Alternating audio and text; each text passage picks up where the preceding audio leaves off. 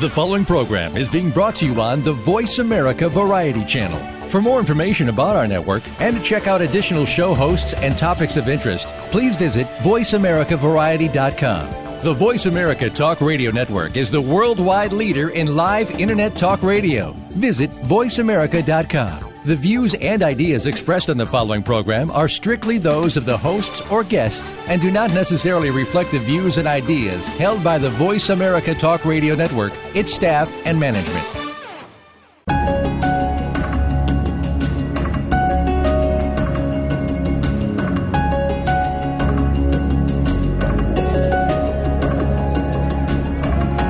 Welcome to In the Psychologist's Chair with host Dr. Raymond Hamden. Our program will feature an application update in the psychology of everyday life. Now, here is your host, Dr. Raymond Hamden. I'm Dr. Raymond Hamden, and you're in the psychologist's chair. And today we talk about proper relations to prosperous resolutions. Since studying and working in the profession of psychology, I've learned four things. These are certain. There is a universal force what goes around comes around. You can't hide the truth, and there is a universal pattern. Psychology is a scientific study of cognition, emotions, and behavior, how the body works, how the environment affects us physically and psychologically, and vice versa. The best definition is that of my older children when they were young kids playing in the suburbs of Washington, D.C., in the neighborhood. They were about at that Oedipal power phase of life when children tend to compete, wanting to see who's bigger, who has more relatives, who can beat up who. Impressively, one of the children asked my kids, What does your daddy do? My daughter answered, My daddy is a psychologist. She was so proud of being able to even pronounce that at the age of five years old that they were so impressed with her they asked her, What does that mean? And her confident response was, That means he gives people lots of problems. The scientific look at the psychology of human beings is seen in various areas of existence work, recreation, love, and ethos. These four aspects of life should constitute your daily life. In an unpublished text called The Balanced for Life Before Burnout, I talk about these four areas that I'll share with you now. Work is to be productive. It can be an earned income, being a student, or doing volunteer work, but it can also be being a house mom or a house dad. It is so important not to take that particular job for granted. So many times in private practice, I hear people say, I don't do anything, I'm a housewife. You don't do anything, you're a housewife. You work 24 hours a day, seven days a week. You're the chief cook and bottle washer, the chauffeur, you make sure the grass is cut, you make sure that the kids get to school and their homework is done. You make sure your partner is ready to go to work with all the necessities of the equipment and clothing that they need to have to go, yet you don't do anything, you're just a housewife. Sometimes men have had to learn about being just a housewife by being Mr. Mom for a period of time. So, what we find in work, that it is a form of productivity, is where you're making a contribution to society, that you're not a burden on the community, so, an earned income may be one form of being productive in society, but being a student or doing volunteer work is also contributing to the future and helping those today. And certainly, being a house parent is an important role in preparing your children for tomorrow. The second thing we're going to talk about, but equal to all the others, is play. It's a time to recreate so, what you're doing is you're recreating a non stressful time that's just for fun, like sports and hobbies. And playing tennis with the boss is not exactly recreational. Sometimes you have to let them win, even if they don't deserve to, just to stay on their good side. So, play should be recreating non stressful time. It might be by yourself or with a group of people who you enjoy their company as they do yours. It's not work related. Love is a sense of belonging. And when we talk about love, we talk about the sense of belonging in four different ways. There's the love of God, called agape, the love of your fellow human beings, philos, which means brotherly love, and happens to be where the word Philadelphia comes from. Eros is romantic love, and ekoinia is family love. These don't take the place of each other, but they do overlap a little and may influence each other. A mature individual would not ask, Do you love your parents more than you love your partner? The intensity may be different, but you still can't compare them. The two can't be compared even if the intensity for one is greater than the other, nor can you ask, Do you love your child more than you love your partner? Ethos comes in as the living principles, which has the following dimensions. Spiritually, is your worship style organized or non organized? Organized would be going through the rituals.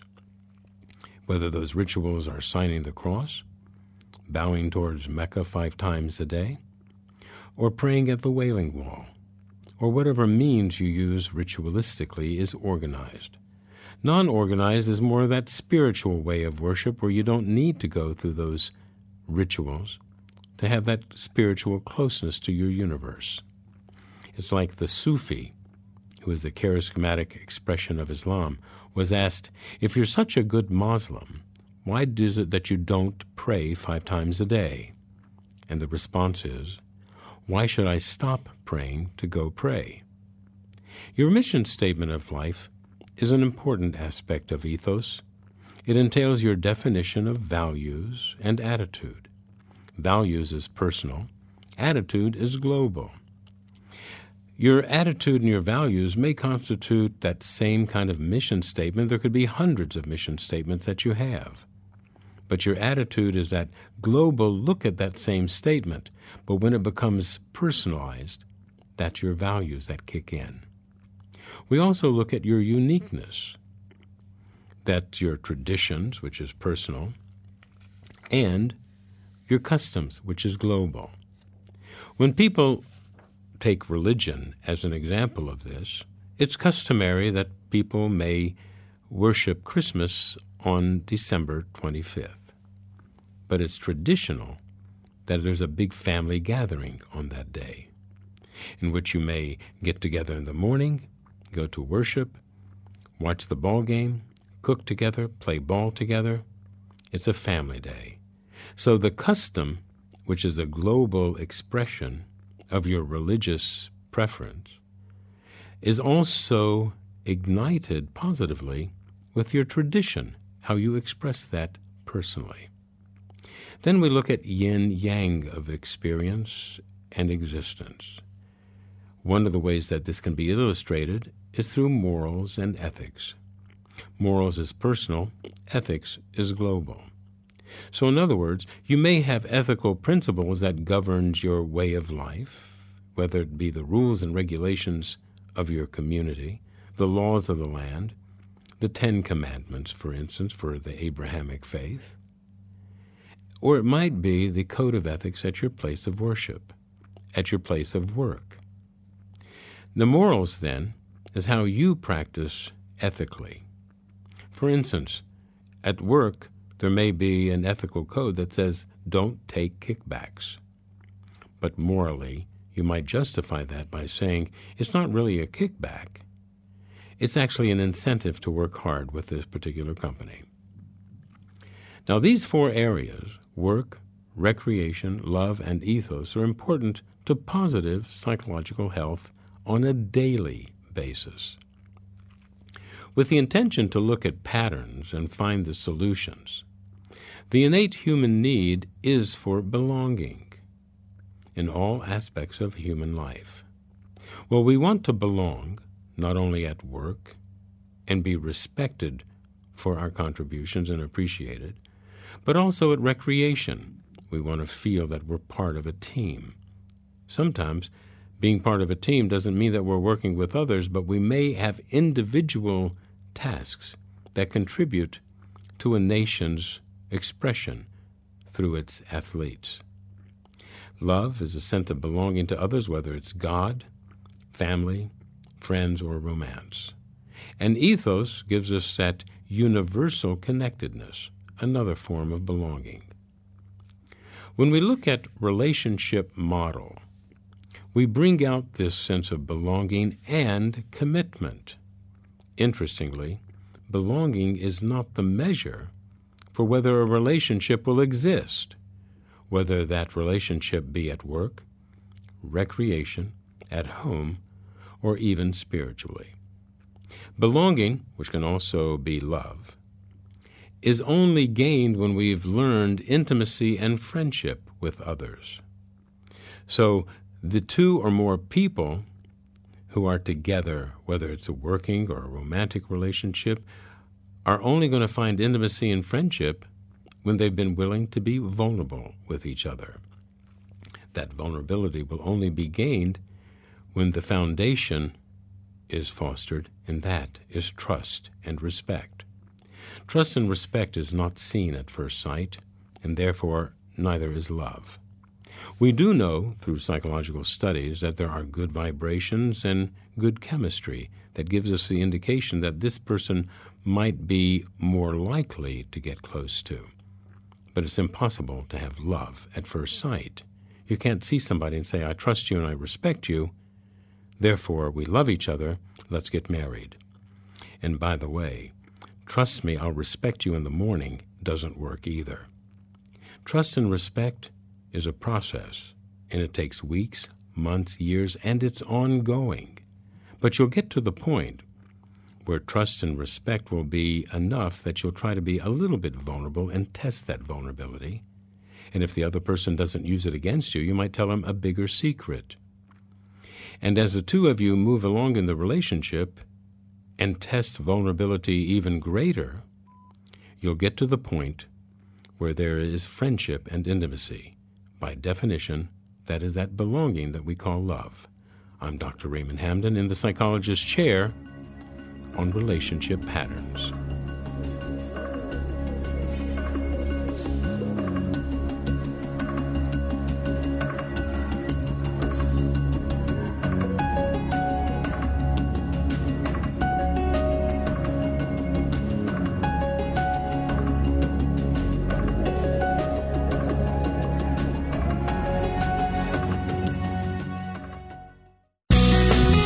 Sure to friend us on Facebook. You can do it right now. Visit facebook.com forward slash voice America or search for us at keyword voice America. Ever dreamed of seeing yourself or your child in a modeling ad, TV commercial, feature film, or a TV show? Do you think that you can't work as an actor or model because you are too old, not tall enough, or simply have no idea how to get started? Well, now you can learn the best way to get started and give yourself your best chance to succeed, no matter where you live. Tune in to Model Talk Radio presented by ModelScouts.com. Each week, host Aaron Marcus, America's premier acting and modeling coach, will take you behind the scenes of the modeling and acting world. Join us Fridays at 5 p.m. Eastern, 2 p.m. Pacific on Voice America Variety. We're making it easier to listen to the Voice America Talk Radio Network wherever you go. In addition to listening live, you can check out information about your favorite talk show hosts, discover new talk show personalities, add shows to your list of favorites, and listen to all our show archives on demand. All from your iPhone, Blackberry, or Android. Download it from the Apple App Store, Blackberry App World, or Android Market, and get ready to tune in. The Voice America mobile app, powered by Aircast. Do you know what a brat is? No, we're not talking about that kind of brat. BRAT stands for British Regimental Attached Traveler. It was adopted by American culture after World War II when American military began long term assignments at U.S. military installations worldwide. Learn about the brat culture, the lost tribe, by tuning in to BratCon Radio with host Dennis Campbell and associate producer and co-host Jerry Glass. There are almost 8 million living brats. Hear from them and from guests who studied or examined them. Tune in Thursdays at 4 p.m. Pacific Time, 7 p.m. Eastern on the Voice America Variety Channel. Streaming live, the leader in Internet Talk Radio, voiceamerica.com.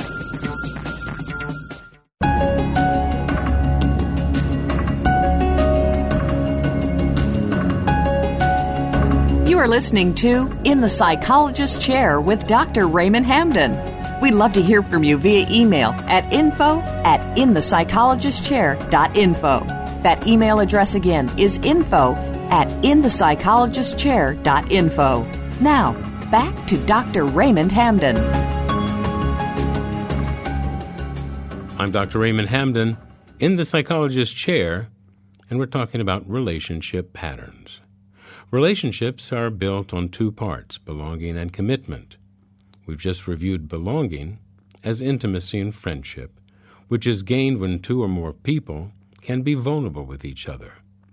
And this only occurs when trust and respect is the foundation. The sustainer of the relationship, however, is commitment. Now, commitment is not just responsibility and loyalty, but that is a very important dimension. When we look at commitment, however, we're looking at commitment as the indicator, the barometer for whether relationships will last a long time or not. And here we find again those similar words that we discussed earlier in the balanced for life. Values and attitudes are defined as your mission statement. Traditions and customs is what makes you unique. Ethics and morals has to do with your yin yang. Now, under three elements here can be hundreds of different items that you must know for yourself. When selecting a partner, whether it's a romantic partner, a recreational partner, or partners at work, you, you need to know yourself to be able to understand how to know others.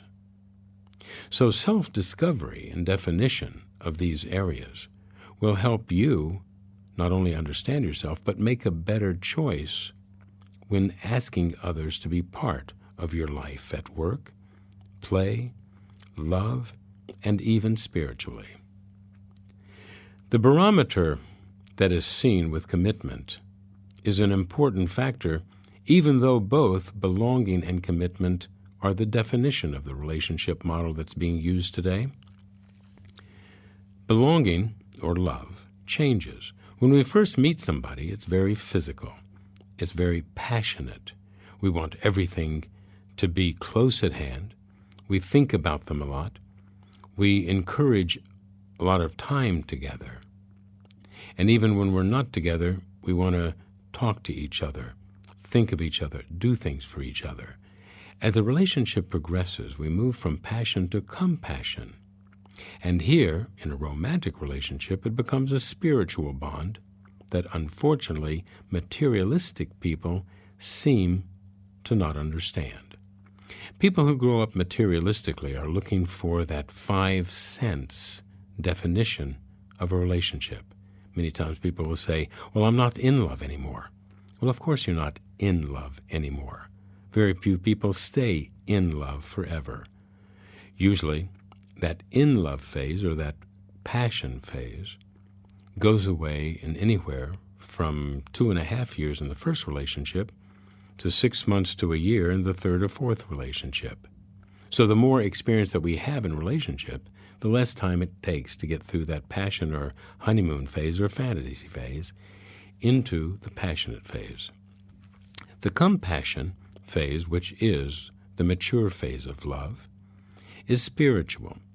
It's that spiritual bond where you can look at each other and sense what the other person may be thinking or feeling, where you can pick up things at the store that you don't know why you thought about them, but just picked them up to find that your partner needed them and had forgotten to ask you to pick them up. You don't have to be sitting next to each other to be connected. What we know in New Age psychology is that there's a frequency that is transmitted from the brain. The longer people are together, the closer those frequencies come together. So, what we see then is also the cognitive dissonance principle of psychology that when you first meet somebody, it's impossible to have that love. So you overcompensate with a lot of time together and physical contact together. As the love matures, there becomes less need of showing the desire of being together through physical attributes. What you see then is mistakenly people interpret and misinterpret compassion to be that there's something wrong with the relationship, when in fact, there's something very right about the relationship. So, with that kind of change that takes place, we know that love or that sense of belonging doesn't really last forever and is not the best barometer for sustaining a relationship, but commitment is. The research has also shown that arranged marriages might just work better than love marriages. Because when families bring their children together, they're bringing together a commonality of the way they think, feel, and behave in the community. Same place or similar place of worship, same high school, same games that they played sports, same interest. And those kind of similarities can also foster that learned attitude that we call love, or that sense of belonging.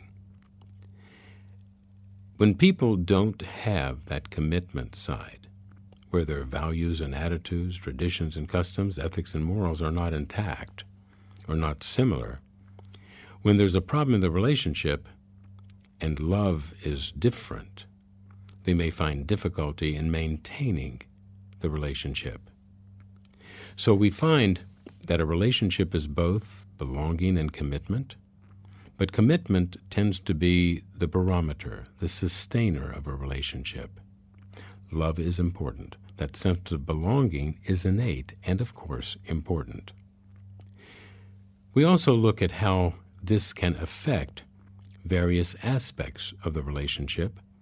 So let's investigate communications and understanding model which results in cooperation, whether it's occupational, recreational, domestic, or spiritual.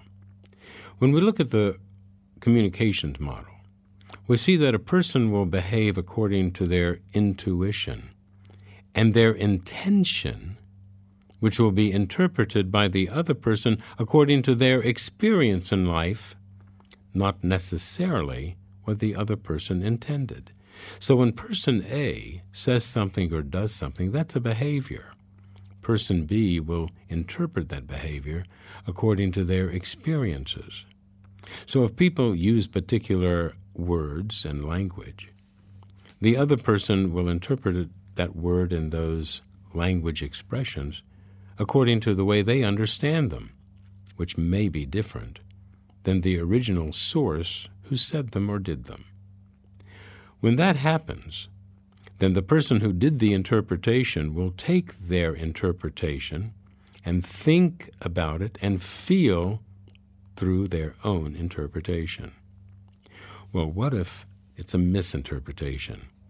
Then the cycle becomes miscommunications. We know that the way our bodies are created, the male species has a tendency to provide and protect. The female species has a tendency to nourish and bond.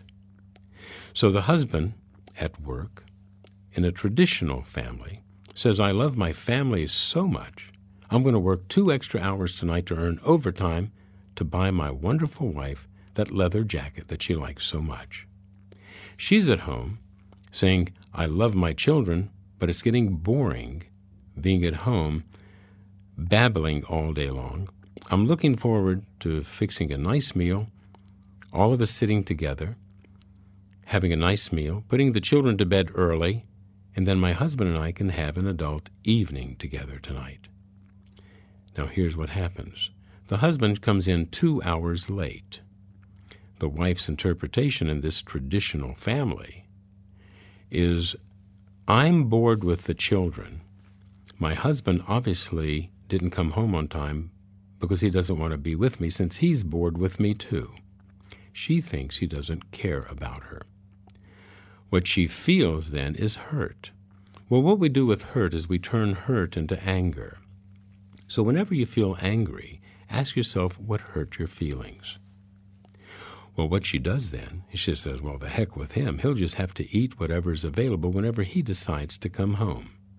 Well, the next day, he says, I love my family so much, and yesterday was so amazing. My wife is absolutely brilliant. I'm going to work even two more hours again tonight to earn more money so we can have that extra day vacation at our favorite theme park this summer.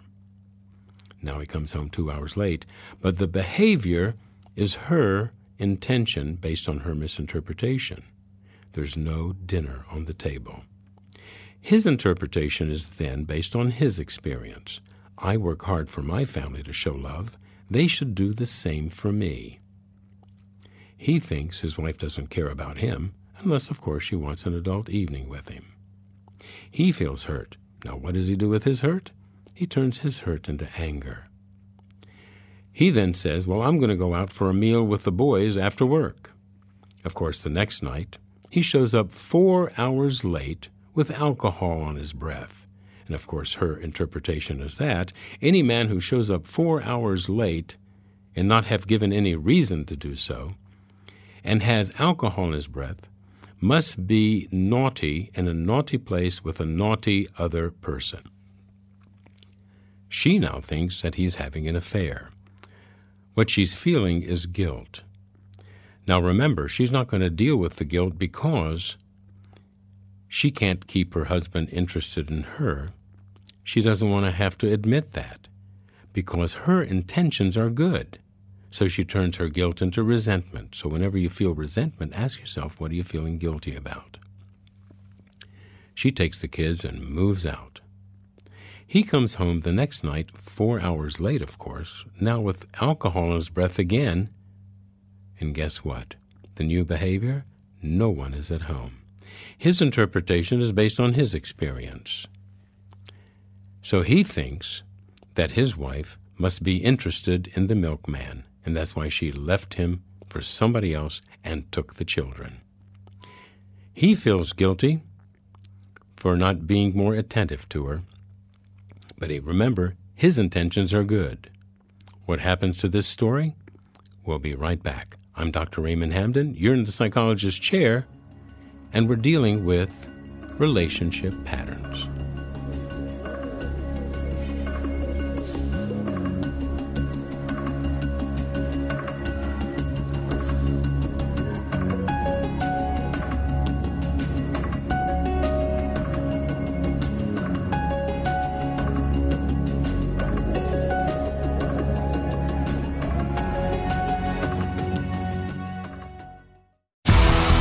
Which guests are being featured this week. Read our network press releases and read the blog posts from your favorite hosts. Go to iradioblog.com today, powered by the Voice America Talk Radio Network. Listen to the women's side of the fitness industry on Fitness RX Radio with Adela Garcia and Sonia Gonzalez. If you're looking to stay healthy and look great or are getting ready to compete athletically, this is the show for you. We'll look at competitions from the inside out, bring you fitness tips, nutrition to keep you on top of your game, and so much more. We want to hear from you too, and we'll take your questions by phone or email. Tune in to Fitness RX Radio, airing every Monday at 8 p.m. Eastern Time, 5 p.m. Pacific time on the Voice America Variety Channel. Look and feel your best. Follow the Voice America Talk Radio Network on Twitter. We're at Voice America TRN. You'll get the latest fix on what's happening with our shows, this week's featured guests, and general happenings that you should know about at the Voice America Talk Radio Network. Now you don't have to miss anything when you're away from your home or office. Just go to twitter.com forward slash Voice America TRN or follow along with us at Voice America TRN, the Voice America Talk Radio Network Network. We're on the cutting edge of social media. Can you keep up? Are you a real sports fan? Get ready to talk football and anything else sports with Kwame Lassiter, formerly with the Arizona Cardinals, San Diego Chargers, and St. Louis Rams. Kwame's got the experience, so he's prepared to talk sports with you every week on Kwame Lassiter's Sports Talk. It's on the Voice America Sports Network every Tuesday at 9 a.m. Pacific Time, noon Eastern Time. Get ready for unpredictable fun and sometimes a sarcastic look at the world of sports. That's Kwame Lassiter's Sports Talk on the Voice America Sports Network. the Internet's number one talk station. Number one talk station. VoiceAmerica.com.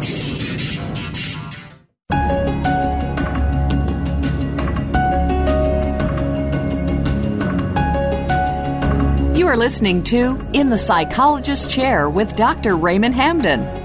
We'd love to hear from you via email at info at inthepsychologistchair.info.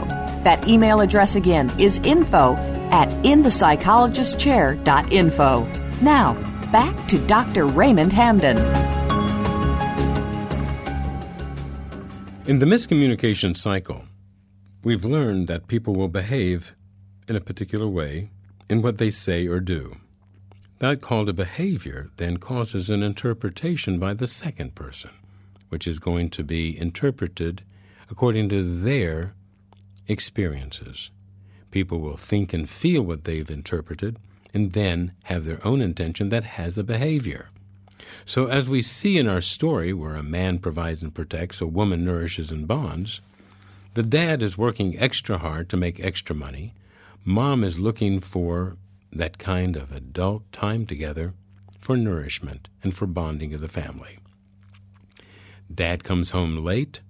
Mom sees that as disinterest in her. When he comes home and finds no food on the table because she thinks he doesn't care too much about her cooking, she says, I'm not going to cook for him. He then comes home late, looking for attention and affection, and there's no food. He says, Well, I'm working hard for my wife. She should do the same for me in this traditional family. But obviously, only wants me when she wants an adult evening. She leaves after he comes home with beer breath, thinking that he's having an affair.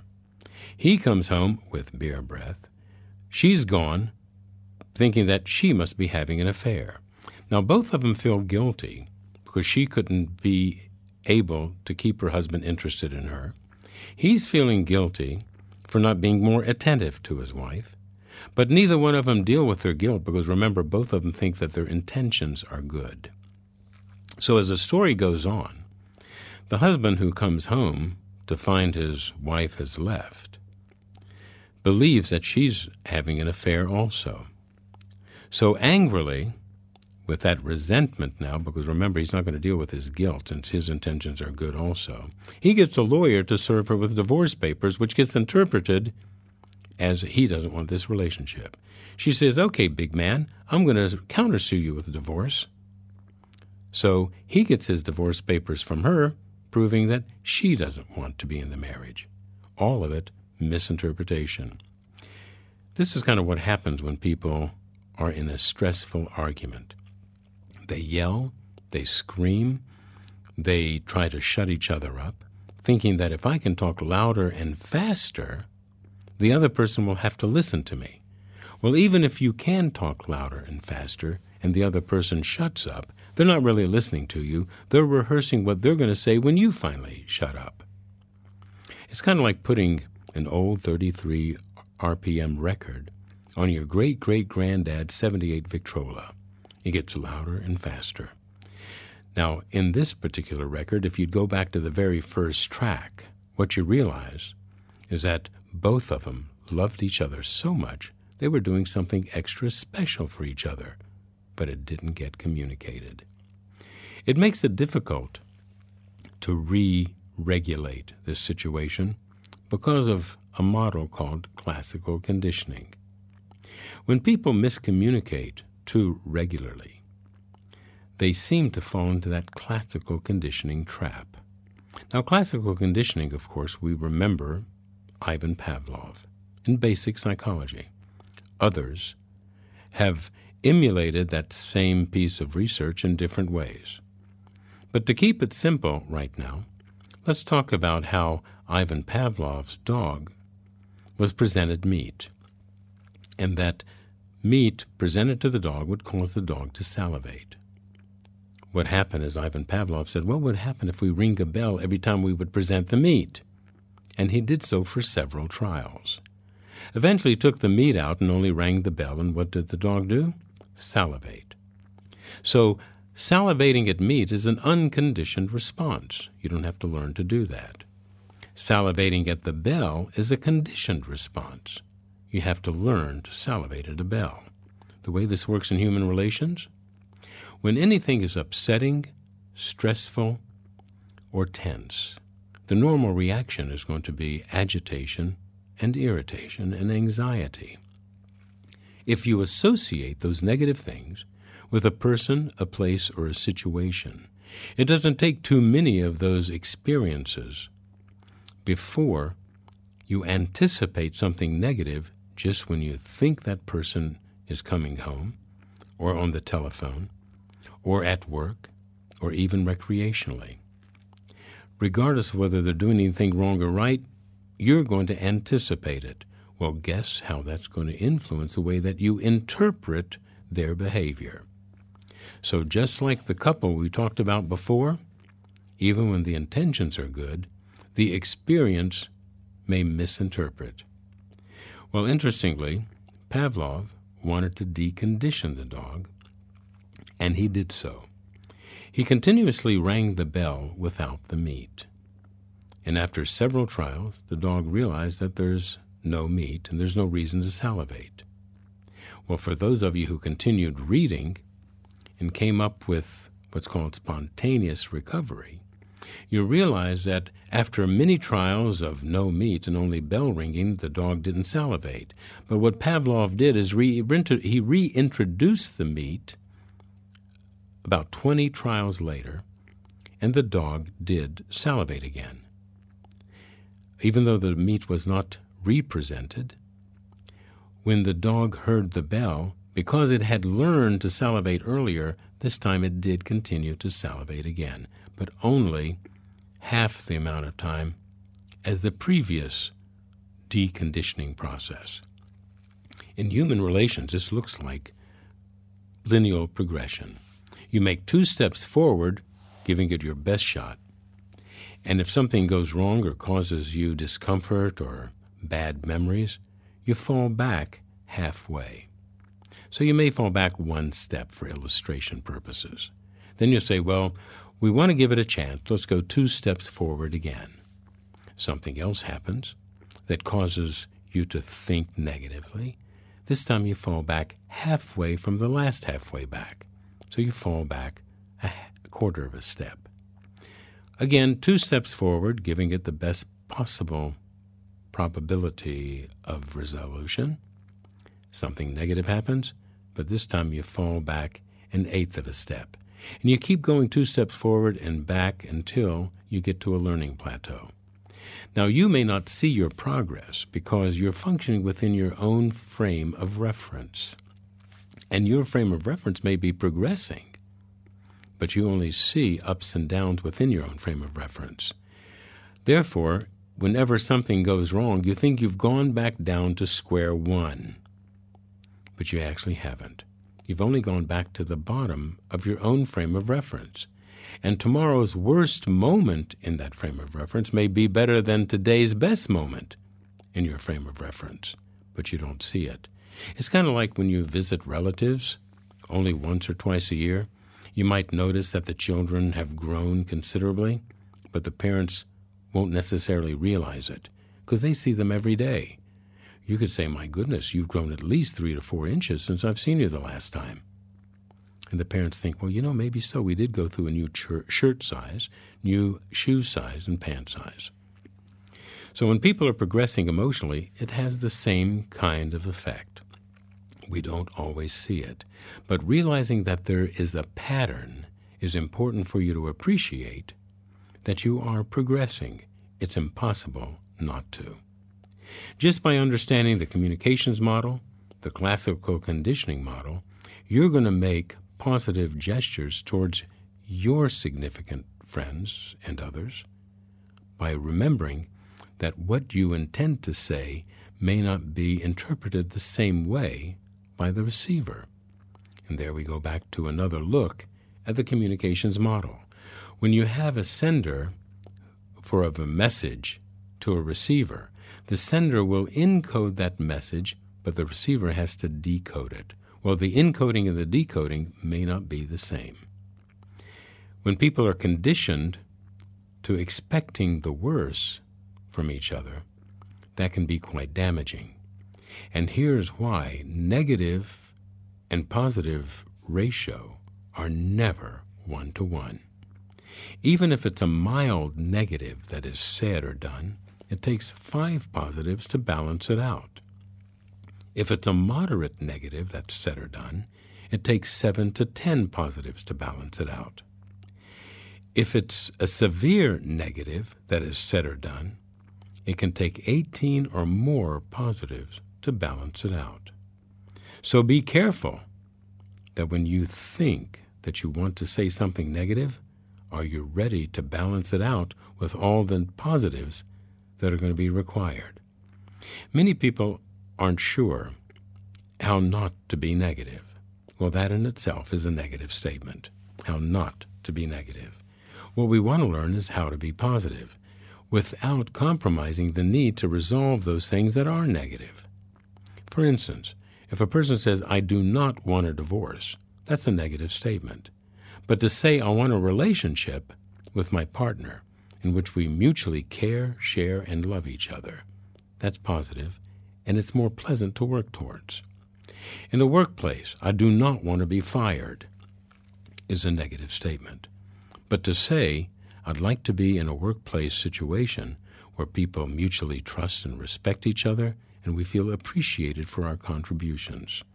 I want to feel worthy in that place, and I want to be able to learn to appreciate others unconditionally. That helps you get something positive to work for. It's always easier to work for the positive than to always looking behind you for the negatives. It's kind of like watching sports. When you watch an athlete who has the ball, a good athlete will keep their eye on the goal. Peripheral vision will enable them to understand whether somebody's coming from the right or the left. When they look behind them, they lose sight of that goal. I'm Dr. Raymond Hamden. You're in the psychologist's chair. We're talking about relationship patterns.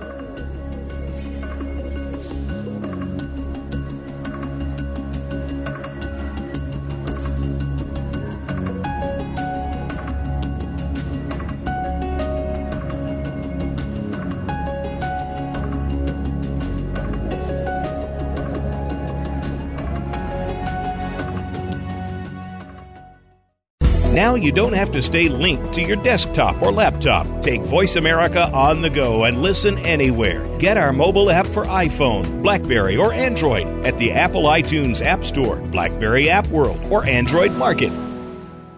Think you know everything there is to know about running a successful business? Think again. Break it down. The truth is, you may only know the half of it. Don't worry, you are far from being alone. Many people think they can go with the half they do know, and the other half will just come naturally. When you are your own boss, on the job training comes at a price. Tune in to The Other Half of Business with hosts Davita Lewis and Adam Lyons, airing live every Saturday at noon Pacific Time, 3 p.m. Eastern on the Voice America Variety Channel. And find out how to get ahead with the other half of your business. Now there's a new destination for video content VoiceAmerica.tv. Just like our radio channels and so much more. Voice America Variety, Health and Wellness, Business, Sports, Green Talk, Power Up Motorsports, and Seventh Wave Network now have their own video channel components. Plus, check out exclusive programming, including movies, music, educational courses, science and history, current events, and short features. High definition, premier quality programs available 24 7. VoiceAmerica.tv. If you think you've seen online TV like this before, let us surprise you. Voice America Variety Channel presents a program like no other for those in the field and interested in the field of security and training. On America's front lines of crime and war with Victory Defense Consulting, hosted by J.J. Sutton. Here, listeners are learning about tactical skills and practices that support efficient, smarter, and more enduring skills. You will receive the most up to date information about the security and training industry with detailed discussions and select special guests each week. Tune in to On America's Front Lines of Crime and War, Fridays at 11 a.m. Pacific Time, 2 p.m. Eastern Time on the Voice America Variety Channel. Stimulating talk. It gets those synapses in the brain firing really fast. All the time. The number one internet talk station where your opinion counts. VoiceAmerica.com.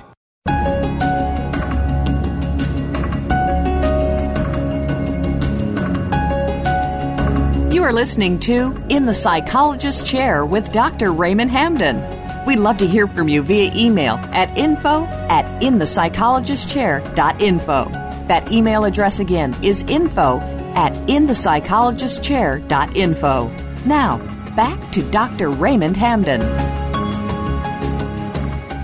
I'm Dr. Raymond Hamden in the psychologist's chair, and we're talking about relationship patterns. In the Indian language, Hindu, the word ashram means community. And that community can be your home, your neighborhood, the town or city that you live in, the county, the state, the region, the country, the global region, and the global life itself. When people treat members unfairly, unequally, or with prejudice and bias, the results are the fear of rejection, abandonment, and neglect. Normal people seek collaboration. It is innate to want to belong. These fundamental human aspects will culminate how we communicate, how we condition each other, and how we reinforce each other positively rather than negatively. When we look at various kinds of studies on relationships, whether it's romantic, workplace, or even recreational, people go through various phases. These phases are important to understand. Let's look at some of the studies. When employees ask for money, they may not be asking for money at all because once they get that raise that they ask for, whether individually or as a group, in three months to six months, they may be asking for money again. One bright industrial psychologist back in the 70s decided to understand more what is this business about asking for money, to find out what the employees were really asking for was appreciation and recognition. That may be one of the early reasons that we went from the pyramid system to a more flat matrix system, where people of an organization had an opportunity to be part of that productivity, that sense of recognition and sense of appreciation. So everyone, regardless of title, was to be part of the progress of that organization. When we look at relationships, whether it's at home, work, or recreation, people want to be happy. But what does happiness mean? Let's look at that. Researchers also tested this term happiness by visiting with the Amish community and also visiting with those who'd won millions of dollars in the New York lottery. Both were happy. When doing the one year longitudinal backup on that, what they found was that those who'd won millions of dollars weren't really happy anymore after one year. They still had their money. They weren't using the principal, they were spending the interest. But they didn't know the real family members except those who wanted to exploit their money. They still didn't know who their neighbors were. That's nothing to say about the great city of New York or any other city in the world. It's only to say about people's behavior their intentions, their sense of security. But people from the Amish community, much as people from the Muhadun community of India and parts of the Middle East, who live off of God's gift to them, not necessarily materialistic things, found that they were still happy. The reason? They lived in communities and homes of cooperation, and that was mutual cooperation. There is a difference between competition and cooperation. Competition is when one person has to win and the other person has to lose. Cooperation is when both help each other to win and get what they need. So then we see solutions are learned from these experiences. Here are the givens. One, people want a balance in their life. Two, people need a sense of belonging as in the various aspects of relating. 3. People desire to be understood, appreciated, trusted, and respected, whether at home, work, or recreation. Then, the relationship model for conflict resolution process seems to be as follows in all human factors. We see the honeymoon phase first. At home, it's passion. At work, it's a new focal interest. At recreation, it's concentration for coordination. The second phase is a compromise point. At home, things are not so cute as before, and is this all I get? At work, enough repetition, so let's get it right. At recreation, enough practice, so where is the coordination? In the third phase of the relationship model for conflict resolution, we see reality struggles. At home, this person is predictable and boring. At work, tolerance is less. Recreation, endurance is reduced. Now, here we come to the decision phase, which is the fourth. At home, realize not the same, intimacy is less. Work, forgetful and careless. Recreation, gets angry and inconsiderate. Here, though, it doesn't stop. We keep moving on. Do we want this theme of separating the good and bad? And do we want to continue or not? Those who want to continue will continue to do so when they make that choice.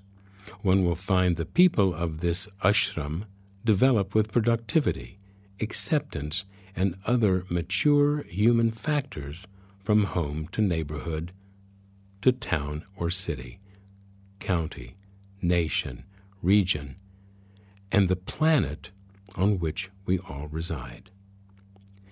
The Millennium Development Goals, Real Family Values, has a director, Jonathan Granoff, who made a presentation at the United Nations in March of 2009. He said the human family is one. Like any family, it needs a home, a place to come together, and the United Nations aspires to be that home. As a human being, we are together one body with many parts. Any impairment or injustice to any part of the universal body orders a dysfunction, a fear response, rejection, abandonment, neglect from all parts. When we look at the human existence of home, work, and recreation, we see a similar pattern of the desire to relate and the desire to resolve conflict. Unlike our forefathers, the two icons that we take for granted is the bomb that tells us about the abuse of science and technology and the end result of human arrogance death to all we all hold dear. The other is the image of the planet Earth from outer space that reminds us how wondrous, majestic, precious, and miraculous every life actually is. Human beings sit in infinite space, a home where we can learn the secrets of life, to recognize and respect one another, to protect and provide, nourish and bond with every person worldwide. Whether in your um, family life, corporate world, sports or hobby club, provide and protect, as well as nourish and bond each and every member of your family and community. This is your ashram. I'm Raymond Hamden, a citizen of the human race on planet Earth, welcoming everyone to globally unite through mutual cooperation, a system for proper relations and prosperous resolutions. You are in the psychologist's chair. Thank you again for joining us this week for In the Psychologist's Chair. Please join Dr. Raymond Hamden for another edition next Tuesday at 9 a.m. U.S. Pacific Time on the Voice America Variety Channel. Until we speak again, hope you enjoy your week.